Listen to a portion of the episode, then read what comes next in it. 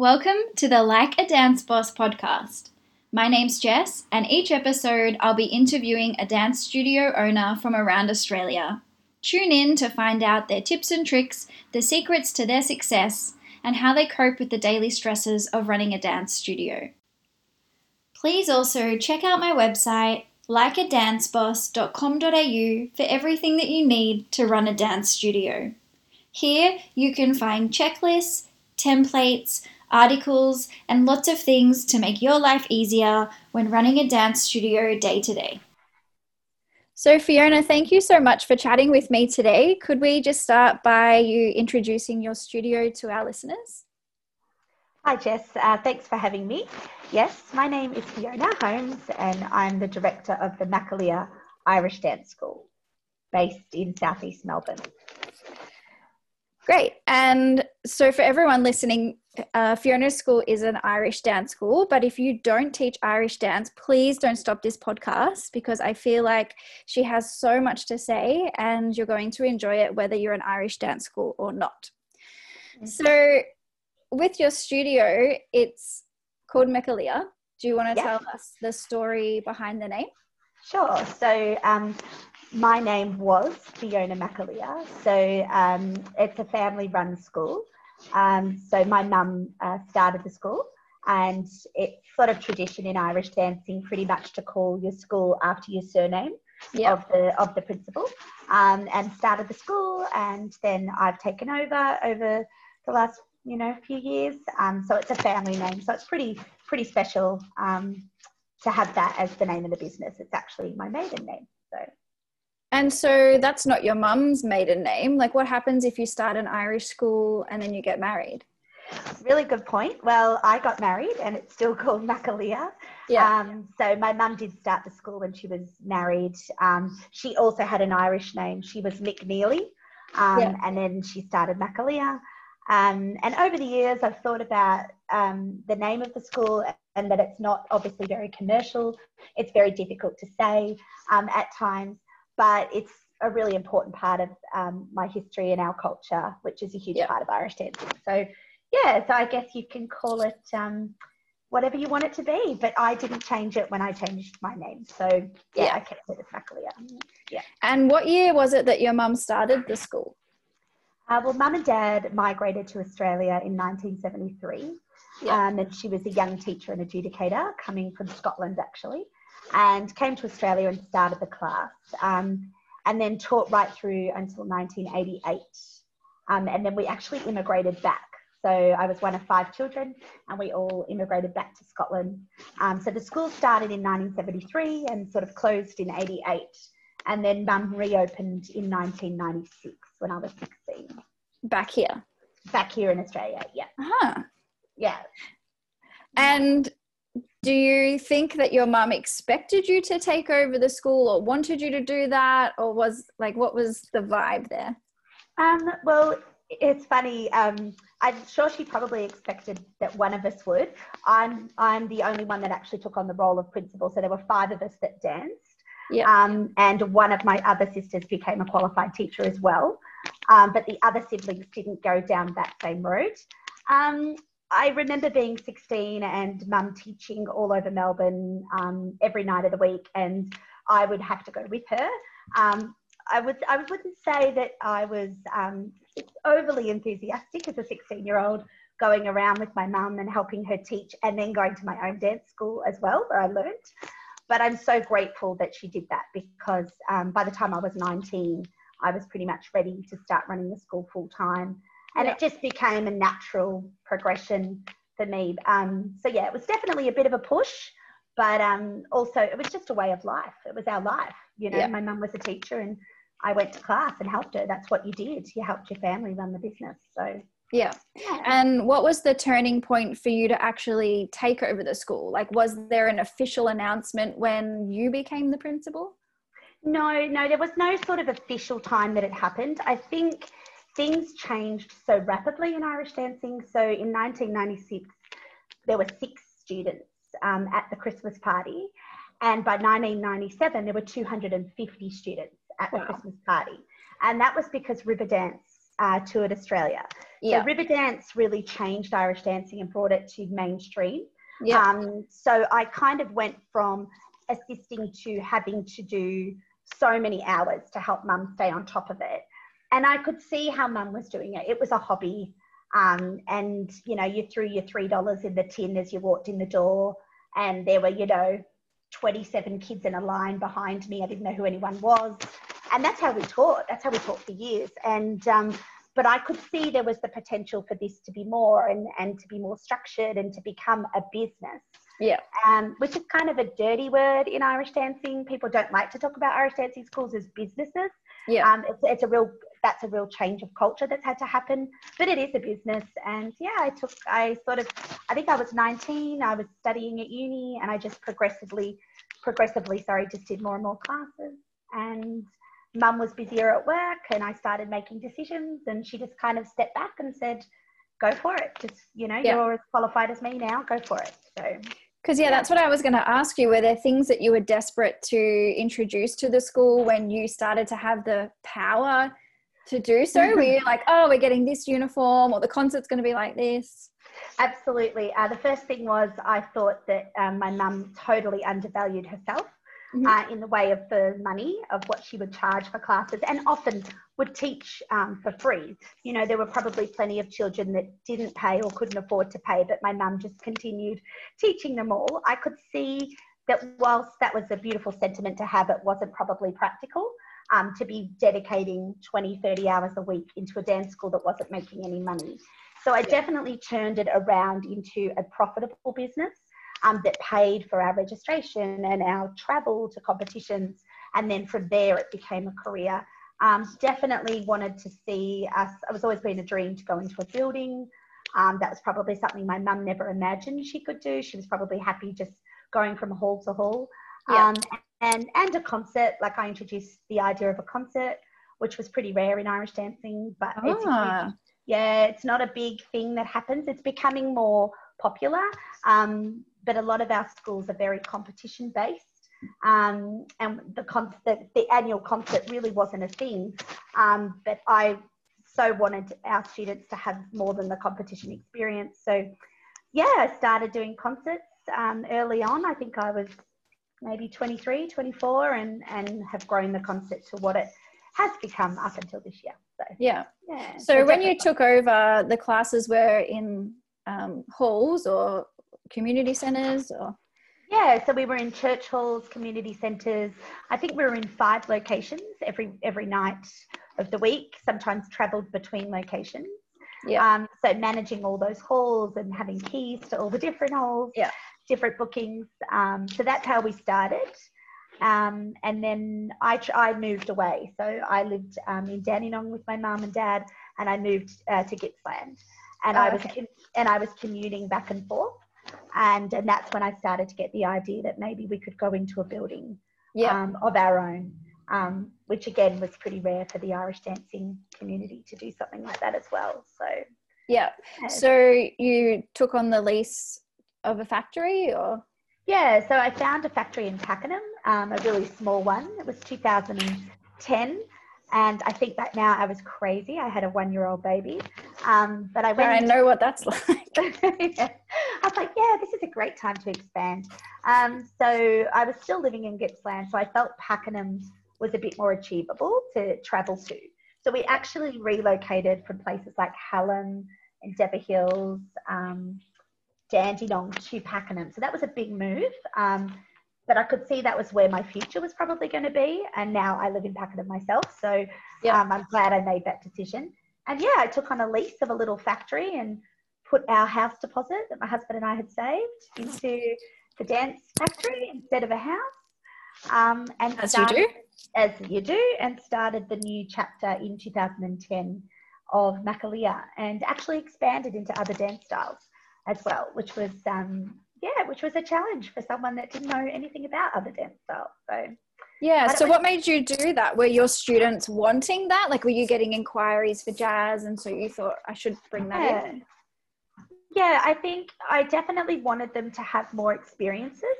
Yeah. Um, I think the best, uh, the more well-rounded that have exposure to lots of different styles. Um, and I guess it was kind of my childhood dream.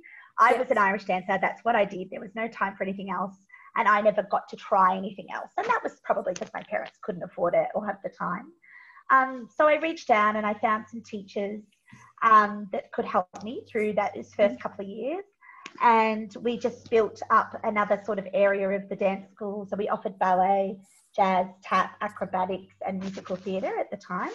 Um, and a lot of the kids crossed over. So a lot of the Irish kids picked it up. And we also gained a lot of children from that came in for those programs that then decided to start Irish dancing. So it was kind of a win-win at that time and helped build the school. And it made me a little bit more, I guess, um, open to lots of different customers and yeah. children, not just Irish dancing. So for yeah. sure. So around how many students do you think you had when you first moved to the factory? Yes, I, I was just thinking about that today. So we went there with 42 students. Um, which is rel- was is relatively big for an Irish dancing school, but was a hu- still a huge risk. Um, I went in really probably quite naive. I thought I could grow the school to you know 500 Irish dancers um, just because I was in a factory, which um, wasn't the case. But we did get to, I would say, we probably got to about 170 at the peak um, of our time at that location, and yeah, so it definitely worked. It definitely grew the school um, in the right direction, which was good. So yeah, 42 is not many. I feel like most schools would wait till they had like 150 before they even looked at, you know, taking on a lease. So. Yeah, I think for me it was paying rent at so many different uh, venues, yeah. and you know, I think everybody looks at those figures and then looks, oh, okay, well, I could pay a lease on a yeah. factory um, and pay the same rent, but obviously yeah. there's so many more different things that come with a lease, um, you know, permits, um, the build, the fit out, and then the ongoing, you know, um, I was amazed by the ongoing costs um, yeah. that people with a commercial lease. Again, I was probably a bit naive about how much was involved, but we definitely made it work yeah. the first few years. So, yeah. And then how many years were you in that um, particular factory for? Uh, we ended up, we were in there for four years um, after two years, we actually took over the lease of the building next door as well. It's like every studio owner's dream. yeah, it, it, was it was great. So we literally knocked down the wall between the two buildings yeah. um, and opened up into that space, which was great. And that was definitely the time where we we grew and we were able to have so many more different classes. Um, and then we were there up until the end of 2014 mm-hmm. um, or the start of 2015. My lease expired, and due to some um, ill health, I decided to downsize, and I left there, which was one of the hardest things I've ever had to do. So yeah. So how did you wrap it up there? Like, did you sell everything? Like your fit out, past um, well, it was actually up, so you could just yeah the lease was up so that was that was good uh, it was actually my husband had to manage the whole thing because i was quite, I was seriously ill in hospital, with, um, pregnant with our second child. So I, he took that on um, with some help, some help of some family and friends. Um, so we were fortunate that some of it we were able to keep and take. Um, yeah. Probably the most heartbreaking, heartbreaking part was the mirrors. Yeah. Um, you know, the six thousand dollars worth of mirrors in the end had to be smashed off the walls so that I wasn't there for that day. I couldn't handle that. Um, some of it we did sell off, uh, some to other dance studios. So we sold our ballet bars, um, some of our Tarkett, uh, some of our flooring went off to different dance schools. Yeah. Um, the props and things like that that we had accumulated, but we didn't. It was still a relatively small studio, so there wasn't a huge amount of infrastructure yeah. to kind of get rid of. But I imagine it all. I, to be honest, it all happened so quickly, and it was just a matter of unfortunately getting what we could get for it at that time because we just needed the closure and yeah. to decide as a family where we were going to go from there. So. so, what happened to all the students? Like, was this at the end of the dance year? Or was it was. Yeah. It was. So I fell ill in the July, um, and pretty much I was out of the studio for the rest of the year. Um, yeah. And that was that was really difficult because I was the studio. Yeah. Um, I was the one that was there all the time. I was running reception when I wasn't teaching. I was teaching a lot of hours. So we definitely saw a change. I had amazing teachers and family and friends that stood up and, and took over and kept the school going. Um, but we probably lost over 100 students from the start of 2014 to the time when we left.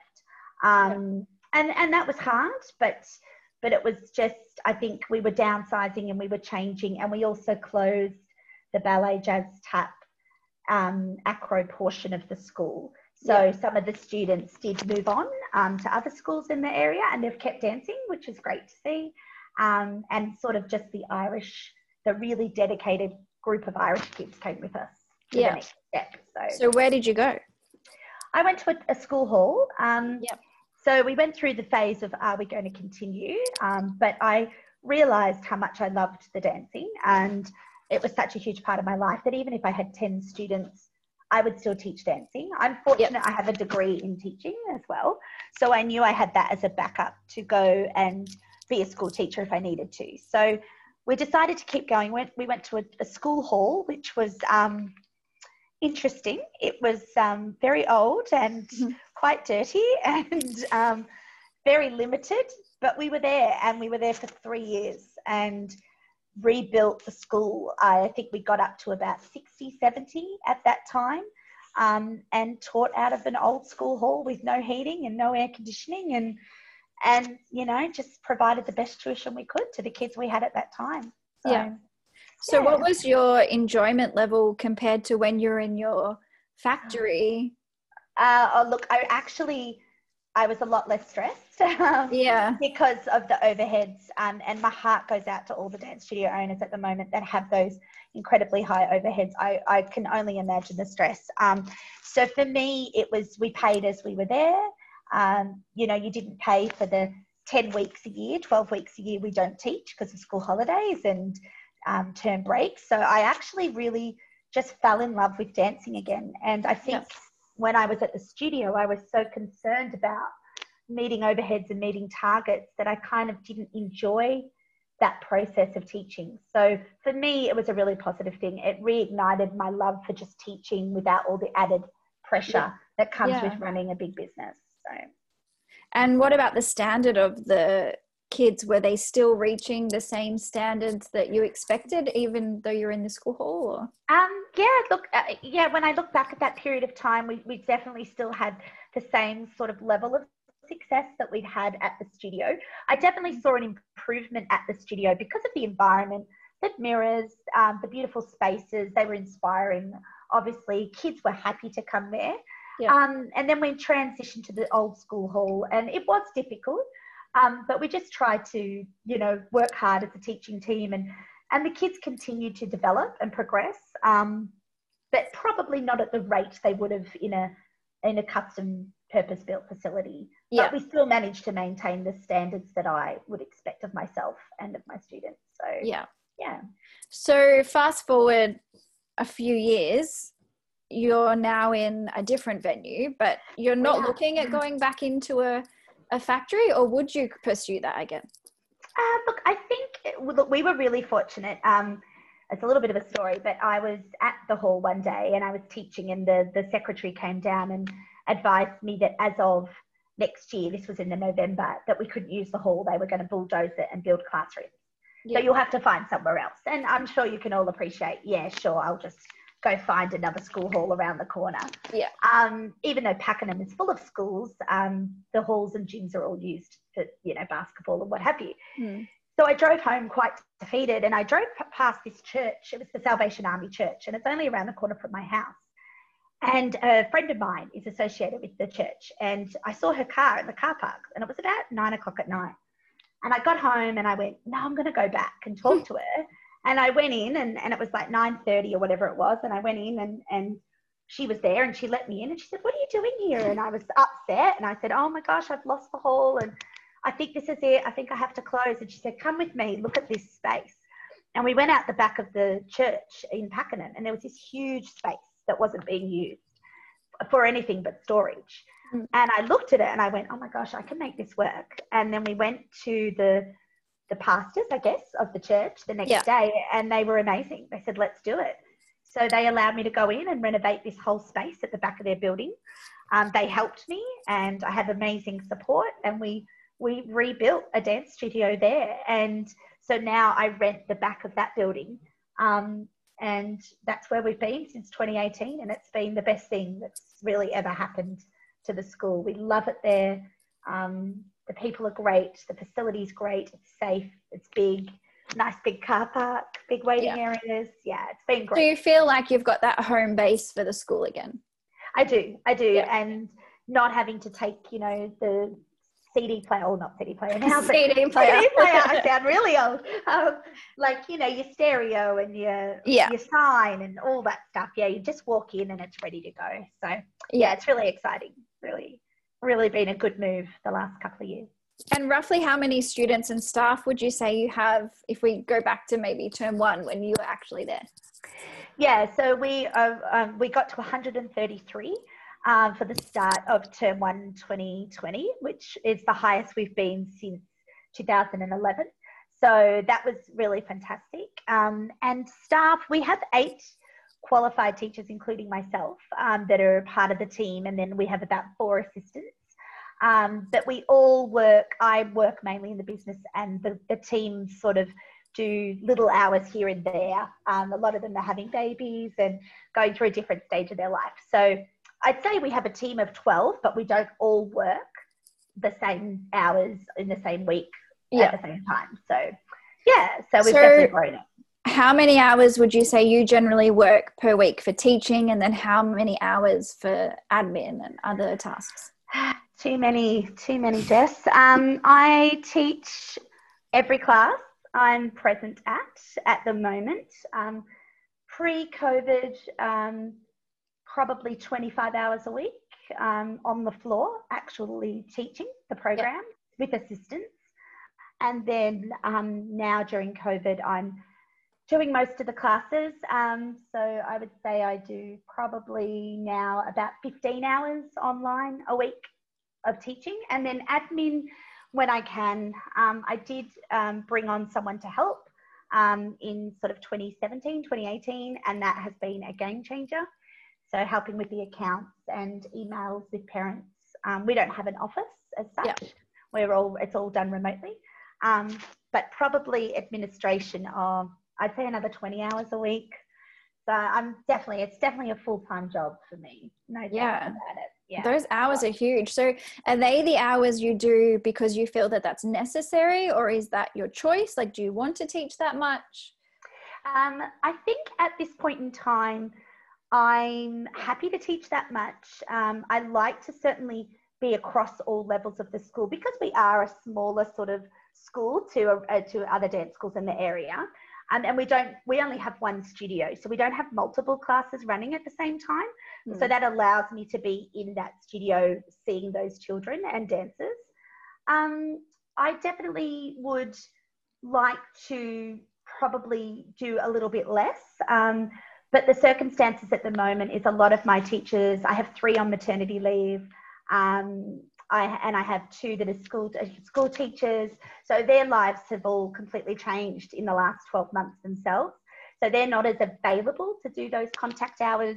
Um, but they, if, if I needed a week off or I needed some time, they would all be there to yeah. jump in. So, but I do, I do actually really enjoy doing the hours I do. But um, balance is still a tricky thing for me to yeah and to, let, and to let go of things and to step back and let other people do things I, i'm still working on that so. yeah and you're a mum of two which makes it a little yep. bit more challenging so what's your tip for the mum studio owners out there or for people who are like me who are just in our new chapter of mum slash studio owner life um, definitely look there's I have an amazing husband, so and I have amazing parents, and I should probably. That's the only way I could do what I do. Um, my parents actually live on our property, um, so they moved in with us about seven years ago, and they they live in a unit on our property, and that's made a massive difference because I have a built-in network of support and people that can take care of my children. Um, yeah. So that's a, that's a big thing if you're going to do the sort of hours I do. But, you know, I probably look back and wish I hadn't done as many hours. Um, I'm actually loving this time at home. Yeah. Um, COVID suits us right now because I get to be with my children a lot more. Um, so my advice is, you know, definitely build your business to a point that um, it's it's successful enough you can walk away from it. Uh, it's probably a regret of mine that I don't have um, more time away um, yeah. from the business, and I've made myself so valuable um, that it's hard to do that. But I am working on it, and I, I think it's something we have to try to work on all the time but just enjoying the good times, saying no, say no to things is okay, um, and and switching off, you know, turning off the computer and and having days where you say, well, I'm just not going to to look at those emails today, and or yeah. you know, my children come first, and that's okay. That's yeah. Okay. So that's a good tip. Mm. Um, and who do you outsource to? Like, do you hire a bookkeeper, you see an accountant, you have someone that does your graphic design? Yeah, actually, I'm really fortunate. I've got a great accountant who's been with me since 2010. So he's definitely been through the waves of the hmm. business um, and he's really supportive. Um, and I think finding a good accountant that's supportive and doesn't make you feel like you don't know what you're talking about. Um, I talk to a lot of studio owners in my industry and you know, I think sometimes, yeah, they feel like they're not supported by those people they're outsourcing and paying really good money to yeah. do that job. So finding someone that takes the time to listen to you. Um, in regards to bookwork, the, the, the lady I've brought on for administration, Sonia, is amazing and she helps a lot. She's a bookkeeper by trade as well. Mm-hmm. Um, and actually, her husband, who's also an incredible um, supporter, is a graphic designer. So he does a lot of my graphics. But I've actually learnt a lot from Canva and from you, Jess. So Thanks. I'm learning all the time. That's such a perfect setup to have a graphic designer and a bookkeeper.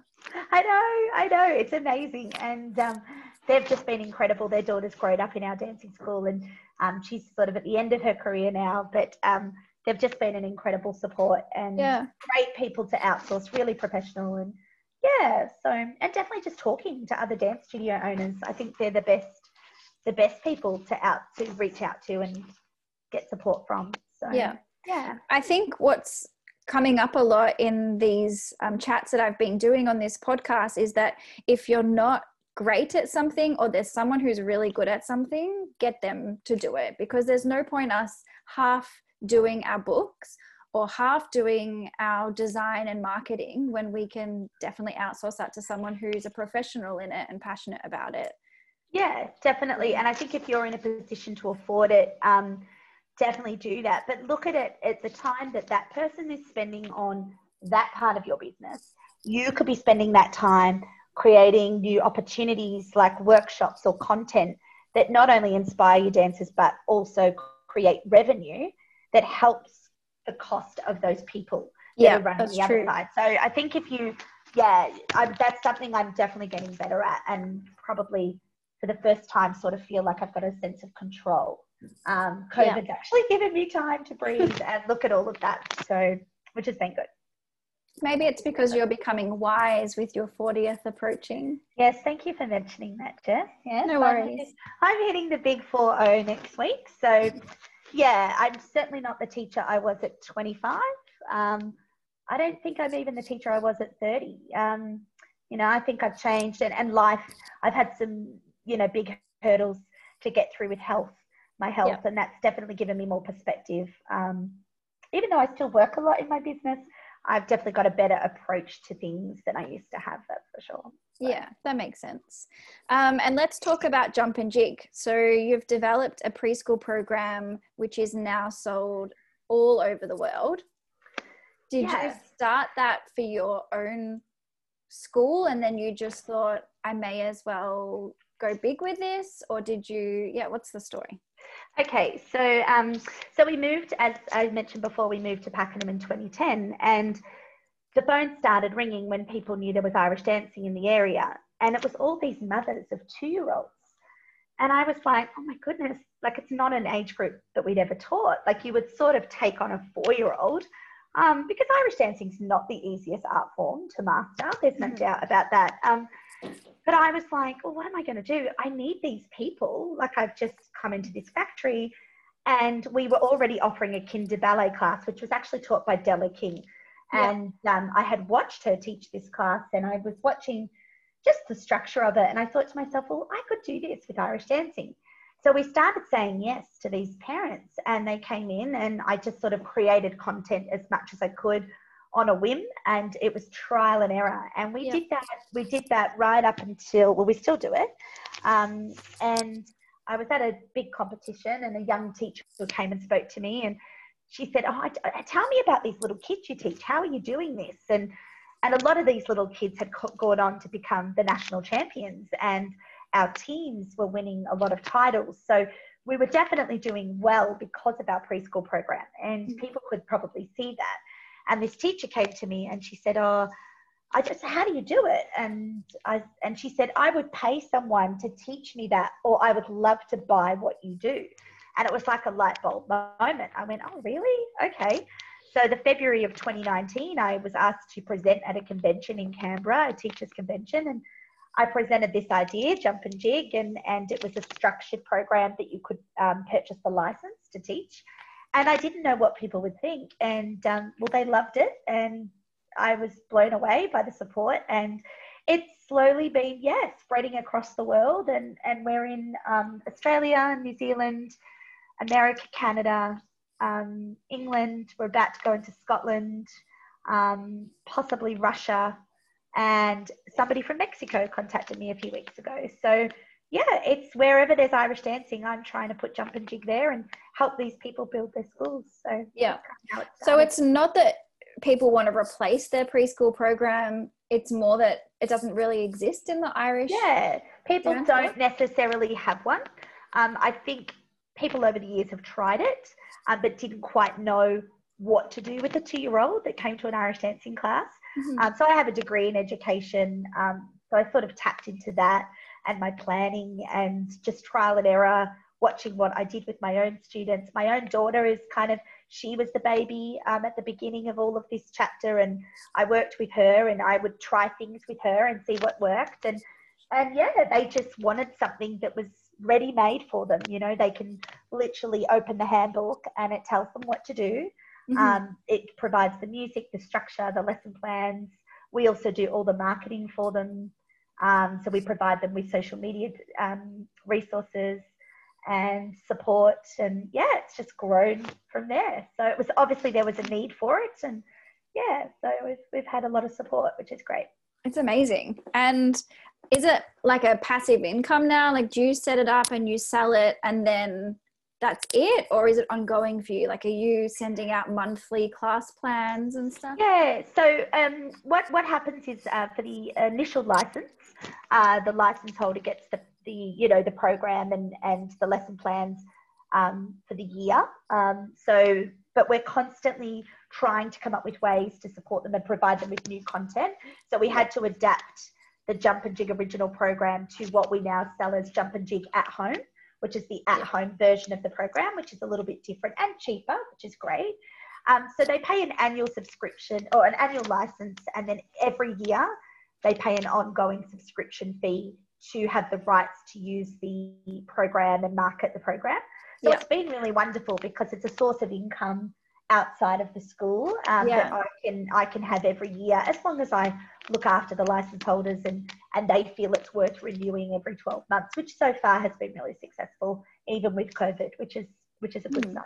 So. And that's interesting that you said that people were noticing an improvement in your older students because obviously you were starting them a bit younger and they were getting used to structured dance training that little bit earlier. Yeah, absolutely. Yeah. So um, like we just had a lot, and we have we had a lot of kids, which which helps when you're putting teams together. So yeah. you know we were sort of winning everything in the under ten, and then we were winning everything in under twelve, and doing really well. And that's when I mean that's how a lot of people gauge people's success, right? Yeah. Is how well their students are dancing and winning. I certainly don't gauge my success on that, but from the outside looking in, people were mm. like, "Well, hang on." Makalia have got all these little kids. Where are they coming from?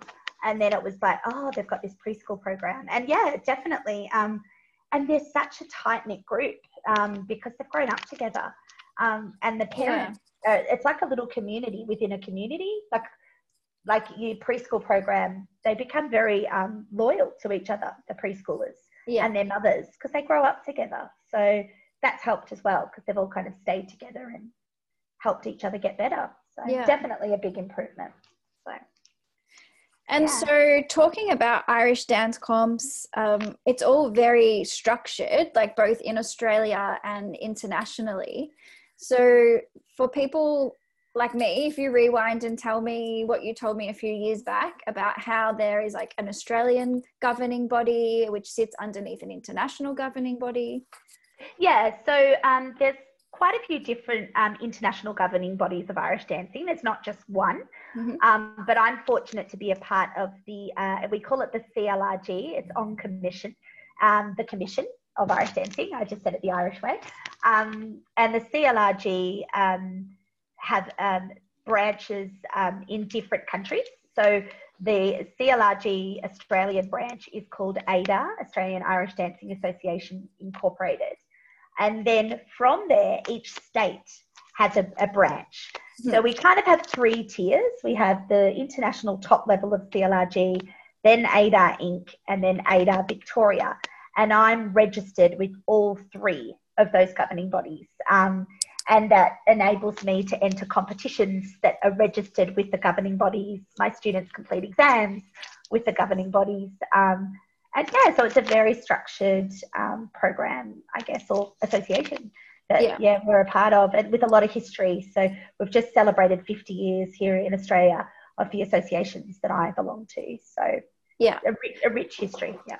So, if I wanted to, hypothetically, if I wanted to open an Irish dance school, can I just open an Irish dance school and teach Irish dance classes, or do I need to register with a governing body?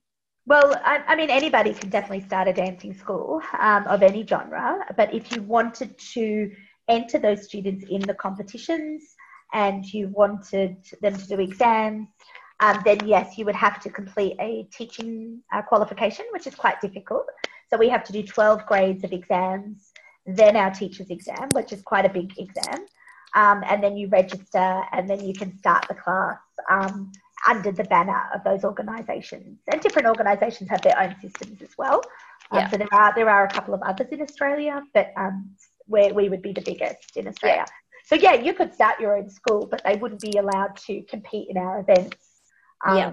So it's quite hard to get an Irish dancing school up and running. It's probably a, a journey that lasts a lifetime, really. Yeah. to get to there. So, if you want to have a competitive, reputable Irish dance school, it would be with a qualified instructor So, and a yeah. governing body.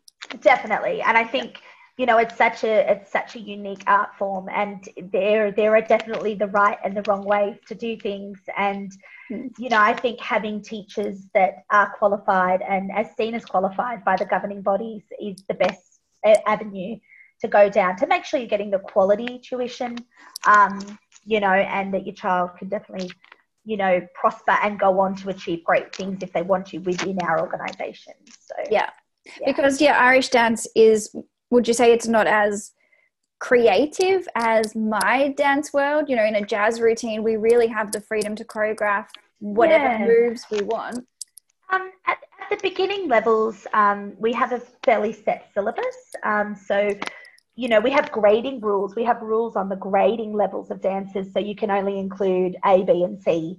Um, you can't include anything you like in those levels. Once you get to the highest level, which is open, um, the choreography, you're not limited in the sense that um, you have to do certain elements in the choreography. And look, it is evolving rapidly. Um, at so many levels like there's always new moves and there's always new ideas and and everybody sees them on instagram and goes oh my gosh i love that. I love that idea. We work with a choreographer from overseas who comes in and helps um, do a lot of our content which is amazing. So we're kind of always at the forefront of what's happening um, and i think that's important. But yeah no you certainly couldn't do a scorpion or a um, or a, a you know a, a forward walkover uh, of the splits. You couldn't do Yeah. anything like that. Um, but it's constantly changing, and you can definitely see influences coming from ballet and tap Uh-huh. now. Like lots of ballet moves are in Irish dancing now. So entrechats, we have them in Irish dancing all the time, um, and different things. So yeah, Yeah. It's, it's a it's, it's influenced, but it is governed to a point. Definitely, you can't just Yeah. do whatever you like. Yeah. and from being able to look at I keep saying my dance world, but you know, the jazz tap ballet dance world, looking at us and then looking at the Irish dance community, what do you think the main benefits of having these governing bodies would be? Um, probably one of the um, is to preserve the culture and tradition because obviously Irish dancing is for, first and foremost a cultural activity. Not mm-hmm. that I'm saying just Irish children do it. I mean, one of the best children we have in our class is her mother's Greek and her father's from Cyprus, and she's the Australian champion. So you don't need to be an Irish dancer to be an Irish dancer.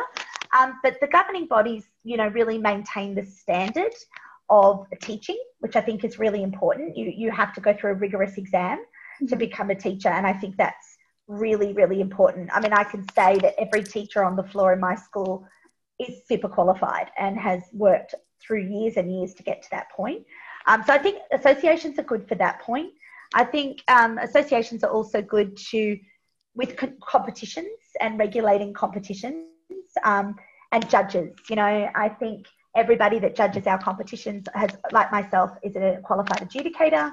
Um, you get uh, nominated and then you're voted on to judge events. So mm-hmm. we, we as members get to vote on who's judging our events um, rather than just the director of the competition choosing a judge and putting that judge that could be seen to be biased or maybe seen to have a preconceived idea about a certain school. Um, not that I'm saying it doesn't happen in Irish dancing, but those are some of the things that, you know, help, I think, with an organisation and a set syllabus for exams. Um, yep.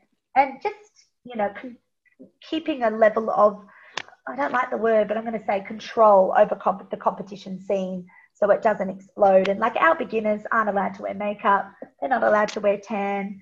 Um, you know, we have really strict costuming rules now for beginners. They can't have an elaborate, expensive costume. They have to wear a school dress or a skirt and a top. So I think things like that are good because it helps make the dancing maybe more accessible to yeah. different families and schools. So and it sounds like it would be a little more consistent or a little bit more of an even playing field for the kids because they're learning similar moves and routines and dress similarly.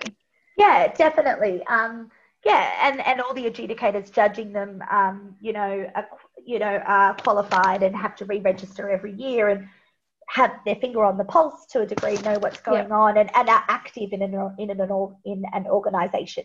Yeah. So you know, you could be a registered adjudicator, but you decide for 10 years you're going to go do something else, you wouldn't necessarily walk back in and just be a judge, you know, on that day. You would have to re register and things like that. So, yeah. yeah, I think consistency, associations bring consistency and structure. Yeah. Um, and credibility to the associ- to the to the art form in my opinion so. yeah and what do you think the disadvantages are of having governing bodies like do you go to our dance comps and go, this is great. well, I do because I get to be a mum. Um, because as you you know, Lila does other dance styles with you guys, so I love it. I love being a dance mum. It's actually quite funny. Um, watching the other dance mums makes me yeah. laugh. Um, but it's nice to sit back and just be a mum. Um, oh, look, I think we can learn from each other. I think we can definitely learn from the way you structure your competitions. Um, the results all being fairly quickly. Um, Irish dancing competitions can go for a really long time, um, and that sort of puts people off that results take so long. Um, I probably, the disadvantage is that it's striking the balance between tradition and progression. And um, you know, we we have to respect the people that are in the positions in the association and governing body and respect their experience and and and their knowledge. But I think uh, there's a new generation of teachers and adjudicators like myself who want to see things go in a different direction um, that is more progressive and is more realistic to what we're dealing with as teachers. And that is difficult. That is difficult because whilst we have a voice, um, we're not always going to have what we want happen. And we have to kind of compromise. And that can be difficult because you know i think everybody looks at it from their own perspective and not the mm. bigger picture. So yeah that makes yeah. sense. Yeah. And you don't always agree with all the rules is probably another thing. There are rules. Yeah. there's always going to be rules that you don't agree with but that, i think that's, that's where a lot of studio owners are concerned because a lot of people do want some type of governing body um, for my type of dance world like we have our ballet governing bodies and we have some governing bodies but there's not really anything nationwide or statewide as such for majority. Um, and i think yeah people are worried like will rules come into place where my students can only train for this many hours or will my students have to wear this type of costuming? Will i have any opportunity to be creative or am i going to just have to do what's handed to me? So yeah and i can yeah absolutely understand that um like at no point do our associations tell us how to run our businesses that's probably something i should say um, but if we want to be a part of their events um, we have to adhere to the rules but we definitely mm. get the opportunity to network at annual conventions we have monthly meetings um, at the moment all online, which is fantastic. Mm. And we talk about ways to improve our competitions and and work trying to work collaboratively, um, which your industry actually does quite well without an association. I would like to say mm. I see that already. Um, whereas even with an association, we're not always great at working collaboratively because it is so competitive. Yeah. So teachers aren't always open to sharing and working together. So yeah. whereas yeah, I, yeah, that makes sense. no, it does for sure. Um, what would you say is the most challenging part about being a studio owner? Um, probably for me, learn learning to not have everything perfect. Um, mm-hmm. And, and switching off like i think my mind and you're probably the same jess um, i'm constantly thinking about the next thing and which is really hard in COVID, by the way, because there is no guarantees of what that is. I find it, I find it really difficult to switch off that part of my brain. I'm so passionate about Irish dancing and and love it, love it so much that sometimes it takes over way too many parts of my life, and. I have to stop and say, okay, no, you know, it's okay to leave it at that. You've done enough on that today, and now you need to put your energy into other parts. I think when you run your own business, I think that happens a lot. You you find it hard to switch off, and so that's probably a challenge. The biggest challenge um, for me at the moment is the balance. Yeah, yeah, definitely. So trying to get better at that. But, and what would you say is the best or most rewarding part about being a studio owner? Oh, just the people, the relationships. Um, mm-hmm you know, the, getting to watch these dances. Like um, last week, we had one of our teachers bring her baby, who is a month old, online. I've known her since she was six, and she grew up in my dancing school. She became a dancing teacher in my dancing school, and now she's a mother. And to me, it's it's the, the relationships with the people. Like we're really fortunate. We've been incredibly successful. We've had wonderful, wonderful highs of winning amazing titles, and that's all really great. Um, but just watching these kids grow up and having relationships with them and watching my daughter fall in love with it as much as I love it is probably yeah. one of the most rewarding things. Yeah, definitely. Mm. Yeah.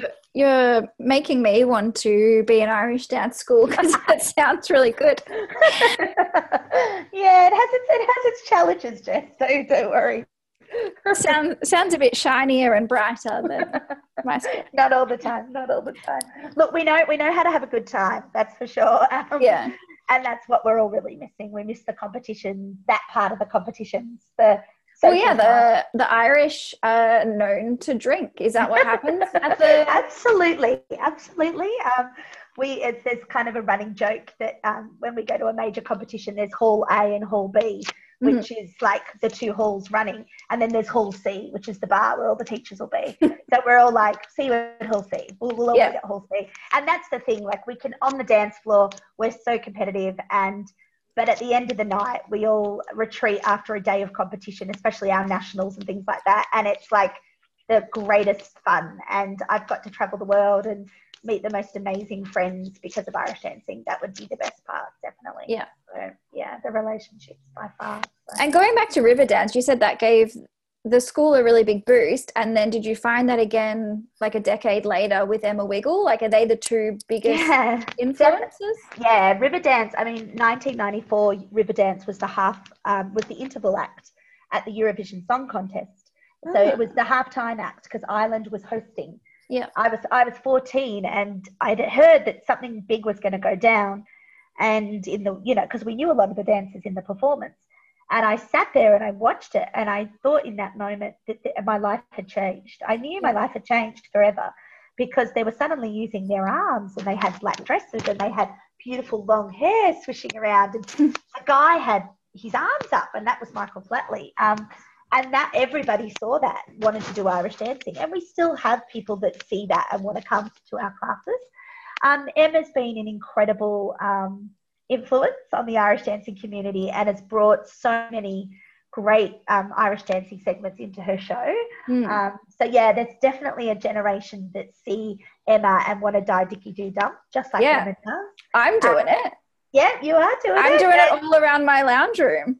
Yeah, die dicky do dump, and um, and no, she they've been great. I mean, the Wiggles have had a long time affiliation with Irish dancing. So they've been heavily involved. A friend of mine was the original choreographer, and so we're really fortunate. But Emma just, yeah, she's captivating, isn't she? And she's such a great role model, like yeah. for kids and with everything she does. So yeah, she's so, definitely helped boost the numbers. Was she an Irish dancer? Like, did she do Irish she dance clubs? Yeah, Emma did. Um, so Emma danced for a school in Sydney called the Riley School. They're actually a jump and jig school, the school she learnt from. Yeah. Um, and her teacher was Donna Riley. Uh, she currently dances at the Halloran School, which is one of my really good friends' schools.